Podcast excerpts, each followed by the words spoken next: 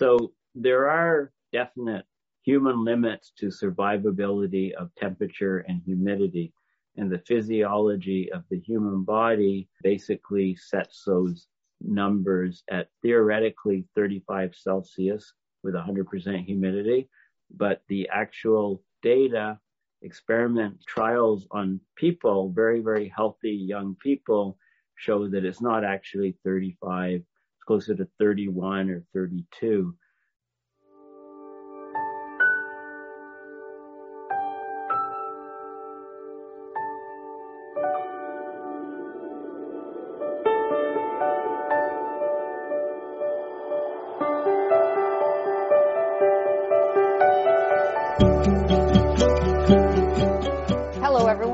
Welcome to another climate emergency forum.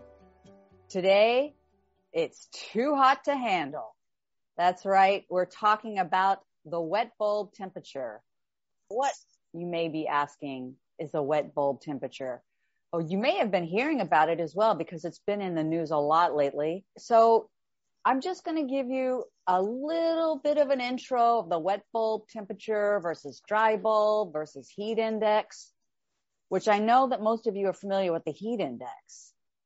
So what the heat index measures is it's, it's calculated for shady areas and it takes into account two factors, the temperature and the humidity. So where I'm from originally, which is Houston, people would say over and over again, it's not the heat, it's the humidity, right? I, I hear that they say that in down in South Florida as well. Well, we all know on some kind of level that humidity does make heat more difficult to bear. And what wet bulb temperature measures is the heat in direct sunlight. And it does take into consideration the temperature and the humidity, but also wind speed and sun angle and cloud cover. It's a lot of factors that go into this basically the wet bulb temperature is making survivability and the heat more difficult in regions that are already historically hot. For example, in India and Pakistan, I've been reading recently that people in India, which is a largely agrarian society, there's a lot of subsistence farmers and a lot of them are suffering, are falling out in the fields, so to speak, due to this very, very high wet bulb temperature. This is also, as I mentioned, happening in Pakistan. The heat is so hot that the human body really is just not capable to keep up with it and cool itself off because we sweat, right? And when we sweat, that perspiration on our skin, when it dries off, it has a cooling effect. But with this rising wet bulb temperature, it prevents that form of cooling for us. And, and I can tell you, I'm, I'm very familiar with this. As I mentioned, I am from the South here in the United States. And I remember I used to go to the French Quarter a lot. And for many years ago, they instituted, thank goodness, I still think it's too cruel, but they instituted a policy for the, the carriages in the French Quarter where up to a certain degree of heat, but also with a measure of the humidity, the horses aren't allowed to carry tourists around the French Quarter because they could literally just collapse and die. It's terrible. And coming from Texas as I do, football is a huge sport. It's a big sport. And I remember a couple of years ago, there was a student who was practicing, as you see, if you drive anywhere along the interstate, these football players practicing after school, you know, doing football practice. And the wet bulb temperature was so high that uh, one of these students actually died. And you can imagine with all the gear and the clothing, the helmet, and then this wet bulb temperature, it's just so additive. So it's something that we're going to hear more and more of. It's something that truly does threaten all mammalian species, including humans. Uh, the good thing about humans is we can get into a building and cool ourselves off with air conditioner. Other mammalian species aren't so lucky. So I do want you to bear in mind while we're probably talking about how this affects humanity, it will affect, of course, all other forms of life as well. And I'm going to pass it on over to Paul because he can really speak to the nitty gritty of the science behind this phenomena. So, Paul, can you break this down for us a bit more? Yes, uh, thank you, uh, Regina. So, most people remember the temperature 98.6 Fahrenheit as being the core body temperature. You stick a thermometer under your lip or under your tongue, rather, in your mouth, and measure your core body temperature, you get 98.6 Fahrenheit, which converts to exactly 37 degrees Celsius. Now, it's a bit cooler on the surface of your skin. It's two degrees Celsius cooler, in fact. So the skin temperature is typically for humans is 35 degrees Celsius. So when the outdoor temperature, the environment that you're in is at 35 degrees Celsius and is fully laden or saturated with water vapor, so it's got 100% water vapor, then, you know, it feels very stifling to your body, but, you know, and you, you're going to sweat like crazy. But because the air is fully laden with water vapor, it can take no more water vapor. So the sweat on your skin will not evaporate. And it's evaporative cooling that is the key thing that allows ourselves to cool down. So what happens as a result, if we're in those conditions for hours at a time and not very many hours, well, the body is not able to throw off heat in those conditions. So the core body temperature rises and you then get heat exhaustion within several hours. And, and then, then you get heat stroke and you're basically dead within about six to eight hours in those conditions. That's the theory. Now, it's amazing to me, but that wasn't experimentally tested with actual humans very much at all in the past. It's very difficult to find experiments on that. That's a theoretical number based on core body temperature. But there was a study that was published, and uh, I did a whole separate video on it on my channel. I think it's at Columbia University, where they looked at 24 healthy uh, young people, more or less a split between male and female. These were young guinea pig, or rather graduate students at Columbia, I'm sure. They were put in a room where the temperature and humidity was controlled. They had um, light to moderate exercise. They were on um, stationary cycle cycling equipment. So they were putting out some energy, you know, sort of moderate an amount of moderate amount of energy that you would get just walking around, etc. And what they found out is that nobody in that study could withstand 35 degrees Celsius. In fact, it was about 31 degrees Celsius with 100% humidity uh, when their core body temperature started rising. Now they were in a lab in a controlled environment and they had sensors on their bodies, many sensors on the skin at different places. Also, they had ingested a transponder which continuously monitored their core body temperature and transmitted it to a radio receiver on the computer. So it was a very detailed study and concerningly enough in the study, the actual practical resilience of, of the human body was even much less than 35 degrees C. Now, more work is going to be done, more research needs to be done because we know that as people get older, their tolerance to high heat and humidity actually decreases. We also know that there's lots of different medications, for example, antidepressants, etc., that actually reduce the resilience of the human body to be able to cope with those temperatures. So all of these factors are very concerning uh, because the practical numbers seem to be much more important and much different from the theoretical numbers. And we're reaching those limits. In fact, we've surpassed those lower limits, the practical number limits in many places like the Middle East next to oceans, for example. When ocean temperature is 32, 33 degrees Celsius, and you're right on the coastline, you're seeing those wet bulb temperatures. Thanks so much. Um, and just a quick point, just a quick question. When you say 100% humidity, like for me, I envision a steam room. What does that actually look like?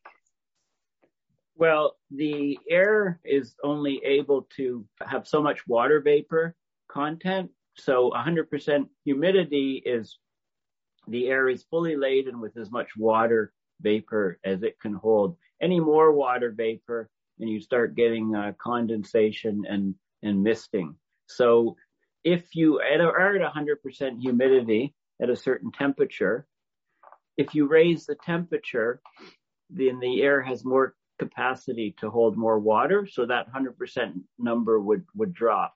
And if you lower the temperature when you're under those conditions of saturation, then water vapor would start forming. You'd get in, in the air. You'd get some sort of fog sort of thing happening. So for any given temperature, the number, the, the 100% humidity is achieved. Well, that saturation number de- changes with temperature. I see. So it's temperature dependent. Um, thank you for that. And I want to turn it over to Peter because I'm interested to hear what type of uh, health effects this can have. I mean, I touched on just the very surface of it. Is there anything that you can share with us about this, Peter? So um, one really important thing, as Paul already has alluded to, is that the wet bulb temperature intolerance. Um, this affects young people, right? We're used to hearing, you know, extreme heat. Obviously, older people, um, small baby children are, are most vulnerable. But on the wet bulb temperature, when it gets to that, when you've got the humidity going as well as the uh, temperature in a heat wave, it hits everybody. So that's really important. So the um, the paper that really got my attention was written by, and he's written two great papers on wet bulb temperature. Fahad Saeed, and he published a paper uh, last year that said dead. Uh, it was titled "Deadly Heat Stress to Become Commonplace Across Southeast Asia at 1.5 degrees C warming." So we're talking about tens of millions at least of people. On the uh, on the health, I think it's as Paul has already mentioned as well. It's the um, agrarian people, the workers, and Africa. Now, Africa seldom gets mentioned on this issue, but they're very vulnerable because um, a complication of this, of course, we've already seen. It's a deadly com- combination. Today, yesterday, at the moment, Japan is in a heat wave. This is the most severe heat wave that Japan has ever had, ever. And um, this means that we have unprecedented heat waves right across the northern hemisphere, right across. Unprecedented early. And, of course, our scientists have yet again said that this has occurred decades before they had expected. We're going to be at 1.5 degrees C by 2030, no matter what you hear from scientists, policymakers, governments, we're going to be there. So, um, at 1.5 degrees C, India is going to be in terrible, terrible trouble, particularly as has already been mentioned, particularly because there's so many agriculture in India is particularly dependent on, on labor in places it's changing, but it's still so they're a, in a huge food security problem already, already committed. If we don't put our emissions into decline in a few years, our emissions are uh, going to be increasing faster than ever over the next few years, right? Everybody's going back to coal. Got a horrible war on, right? Fossil fuels. Um, it's just horrendous, people. Absolutely horrendous. Um, that means that we are going to be at two degrees C way before 2050. Way before. So another paper, another scary headline. I hope people get scared by this stuff, you know, really. Headline, uh, this was an American paper. Large swaths of the tropics and beyond will see crushing combinations of heat and humidity in the coming decades. This is going to happen. Now, what's happening in Japan, of course, is that sales of air conditioners have rocketed out of sight. And of course, the Japanese government is telling people, you know, not to use electricity for unnecessary reasons, switch your lights off, but you must use your air conditioners for your health. So there's the deadly lethal combination, right? Heat, humidity, and air conditioning as the only response that we have. I don't know what we're going to do. And scientists, uh, and, and, I mean um, governments, policymakers, they certainly don't have a clue about what we're going to do. But I think we've got to face, we're, we're in for a hell of a huge, huge problem. Terrible, terrible, terrible. At 1.5 degrees C. Yeah.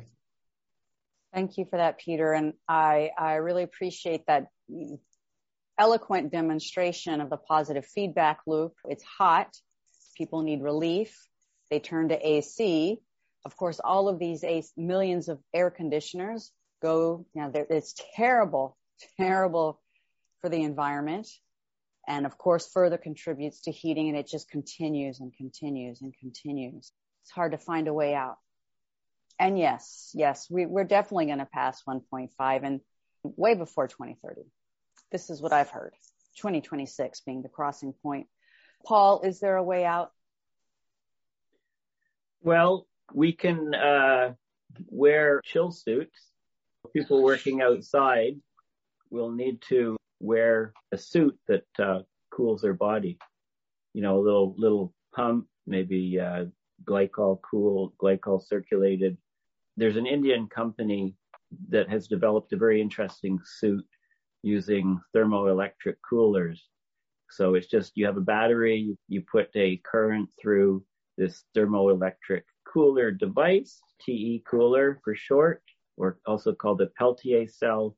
And it has a hot surface and a cold surface, and the cold surface is next to your body and it cools your body. These will become vital for people working outside. And, uh, you know, as these things are mass produced, the price should come down but companies will have to give them to their employees. I mean, they've already shifted, uh, you know, most work on um, outdoor projects in India in summertime, uh, you know, very warm conditions are done. The work is all done at night. At least it's a bit cooler, you know, and people will sleep during the day. But interestingly enough, a fiction book by Kim Stanley Robinson just came out a few years ago called Ministry for the Future. And in the first chapter, we have a scenario where there is a massive heat wave in India combined with high humidity and that and it kills basically millions of people in this fiction book. So, you know, as the world continues to warm, unfortunately we're heading closer to making that type of scenario a, a nonfiction event, make that type of scenario occurring. So there are definite human limits to survivability of temperature and humidity. And the physiology of the human body basically sets those numbers at theoretically 35 Celsius with 100% humidity. But the actual data, experiment trials on people, very, very healthy young people, show that it's not actually 35, it's closer to 31 or 32. Of course, older people will be even lower and the very, very young, as Peter mentioned, will also be lower because babies do not have the ability to sweat. So their, their heads actually act as a bit as radiators and, you know, faces will turn bright red. You know, if they're overheating, they don't have the ability to sweat, um, at, at the very young, a very young age until they get a, a bit older. So we're, we, we have these hard and fast limits. So we're going to have to recognize and there'll have to be warning systems in place in cities that when the wet bulb exceeds safe limits, then people need to stop working, get inside, get air conditioning, um, drink lots of water. One of the problems with the human body response to these type of temperatures and humidity are that as you start going into heat exhaustion, your, it affects your brain, it affects your thinking, and it saps your energy. Quite often you don't recognize that this could, this is going to become a fatal thing for you. So if you, you know, an old person in an apartment building, if they're not checked by somebody, if, if there's no air conditioning, um, once they have heat exhaustion, then they don't have the ability to extract themselves from the building before heat stroke sets in and they and they die. If they're told fill uh, you know a bathtub full of cold water, immerse yourself in there as soon as you start feeling faint, or go to a cooling center nearby, or people could have bracelets. Uh, the Fitbits could monitor their body vitals, and when there's a problem, it could send a signal to uh, to some center and uh, you know, they could pick up that this person's going to be in trouble. I mean, there's lots of things that we can do. The first massive heat wave that hit Chicago, there were huge numbers of fatalities. They had some other events that were just as bad, but very, very low fatalities because the city had methods to reduce the fatalities. Thank you for that. Yeah, it, it definitely sounds dystopian, this whole notion of the chill suits. But uh, I understand, you know, if, if I, I see you guys working construction on the highways and they're on a black surface, which pulls in the heat and they're out there for hours. My first thought is, well, we have these billions of people. If they all need chill suits, how many of them are going to end up in the ocean? And it's just further waste. And then of course they are expensive. And I'm just wondering, Dr. Carter, are there cheaper ways. I've seen I've seen people who put like um, a handkerchief or a towel and they make it wet and they wear it. Is that something that can protect us from these rising wet bulb temperatures? Nothing's going to protect us from the rising wet bulb temperatures or the increasing severity and length duration of the heat waves until we have all fossil fuel energy 100% replaced by clean, renewable, everlasting energy. Because otherwise the CO2 is going to keep on piling up and temperatures, heat waves, wet bulb, horror stories, they're just going to increase and increase and increase. Um, that's the bottom line, right? That's the absolute bottom line. Um, you know, the scientists, they had this fixed sort of rule years ago that I remember when people start bringing up adaptation, the scientists said there's no adaptation without mitigation. So we're in the problem now that I must say that most of the scientists are sort of, um, of course, they're all researching adaptation. That's why. So it's very rare actually for me to read a paper on, for instance, actually this paper on Southeast Asia was one of the few that at the end of the paper said, in addition to adapting, we've really got to get our emissions down fast. So uh, one of several reasons why I like that paper, but you very rarely hear that. So that's the bottom line. The bottom line is to stop burning fossil fuels. Otherwise, everything is going to get worse and it's going to get worse faster. I, I don't think that that that's going to happen. I think you're probably know that that's not going to happen as well. This is my guess. We always hear that the global north is going to be spared the worst. It's a horrible thing to think. But what you're saying is even that's not true. No, we've got unprecedented heat waves right across the northern hemisphere, everywhere this year. Every couple of years, it's going to be worse. Yeah, I mean, don't forget that um, we're not in an El Nino year. When an El Nino year comes along, then add another 0.3 degrees Celsius to the global average temperature. And that doesn't sound like much, but that will exacerbate everything that we're experiencing now. We're, we've been in the, the opposite phase to the El Nino called the La Nina. So that's caused some cooling, believe it or not of the, you know, this year and, and last year and, and the, the, a little bit the year before. So when that phenomena ends and we're in the opposite phase, the, the El Nino, it's, it's going to be horrifying, the records that, that will be set. It's, it'll be something we haven't experienced before. So we've had a few years of La Nina. Are we expecting to see an El Nino next year? Uh, according to NOAA, the odds of an El Nino are about 50% within the next five years because they say that within the next five years, we're certainly going to blow through the 1.5 with uh, 50% probability. That's what the NOAA, the, the U.S. government, NASA, National Oceanographic and Atmospheric Administration, NOAA report has, has said. So that holds quite a bit of weight I think what's really important to say here is when all of these regions become uninhabitable, whether it's due to uh, famine, drought, rising wet bulb temperature, all of these people are going to have to go somewhere. Here in the States, I, I'm not sure if you heard the news, but just a few days ago in San Antonio, there was a truck found filled with dead bodies. Speaking of incredible heat, there was no AC, no kind of aeration or anything in the back of this truck with over 50 bodies. So it seems to me that what you're both saying is we're just going to have more and more of that, which of course will lead to more geopolitical destabilization. I hate to get doom and gloom, but we can't provide chill suits for everyone. And even if we could, I mean, it's a horrible dystopian answer and it's not going to happen. Hmm. we can't even provide food for people. So we've talked a lot about how this is going to affect the rural and especially the rural poor.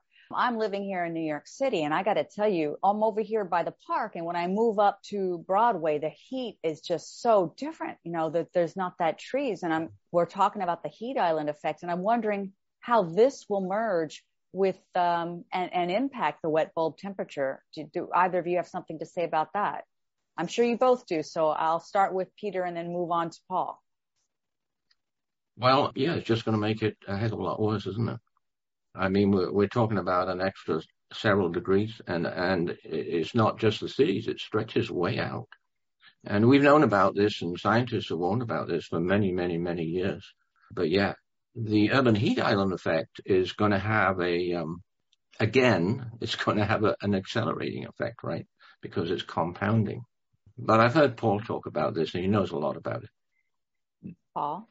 Yeah, well, the uh, the larger the city, the the stronger the effect can be. So for uh, you know a million odd people, it might be one degree rise. So the urban area will be about one degree hotter than the rural areas surrounding the city. You know, as the city goes higher and higher populations, two million, three million, five million, you can get uh, easily you can get a three degree temperature Celsius temperature rise within that city but generally, people in the cities have the ability to uh, have air conditioning, and air conditioning is actually quite vital.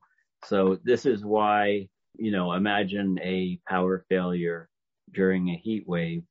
The things can cascade. So let's say we're in a heat wave and we're in a massive drought. So the river flows decrease, the water temperature of the rivers increases.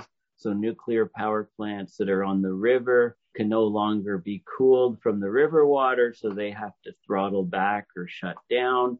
So then there's rolling power blackouts and then the air conditioning goes and then you get the cascading effects, uh, where, you know, many people would be at risk without their air conditioning on, on these, during these heat waves. So, uh, yeah, the urban heat island makes the cities much warmer, long as people there have air conditioning, then they don't really notice so much or their, their lives aren't threatened. But with a power failure, the, everything would change, of course. So also, um, there are feedback loops within large urban centers because with such a high density of people living there and many, many people, you know, in apartment buildings and houses and every, you know, uh, companies, they all have these air conditioning units. So the air conditioning units are basically transferring the heat from inside the building to the outside of the building. So they're actually lowering the temperature inside the building, but they have the effect of warming the air in the local region around the air conditioning unit on the outside of the building. So if there's a high density of say apartment buildings with all of their air conditioners st- sticking out every windows, then it makes the outdoor temperature near that region even warmer. So this is a feedback effect. And it also, for people that are, for example, living on the street and don't have access to air conditioning, they're actually directly suffering from all of the people that are running their air conditioners in their uh, apartments or, or houses it seems there's so little we can do in this situation to take care of ourselves that doesn't affect others negatively. It's, it's quite the conundrum. So I know that we've talked about adaptation and mitigation, Uh, what are some pretty simple things I'm hoping that we can do to mitigate at least the heat island effect? Is there anything that we can do? So there's a lot of talk about um, artificial albedo um, out in, in, space and stuff like that. Okay, but it's really strange that um, we're not we're not doing it on the ground, right? I mean, the heat island effect is because everything's black, right? You know, our buildings are dark gray, or, or roads are black, and uh, the uh, car parts and everything are black. So um, albedo, you paint white over the black instead, and and there's a, an experiment being done successfully. A community somewhere in Spain, I remember reading about. They decided to paint all their roofs white and see what happened, and it was cooler. But the big thing, big thing, is to force our governments to stop subsidizing fossil fuels. That's the big thing. And that has an immediate beneficial effect all around. So there you have it. You can paint the tops of your buildings white. I, you know, I want to encourage my building to do something of that effect, but don't leave out fighting against the continued combustion of fossil fuel.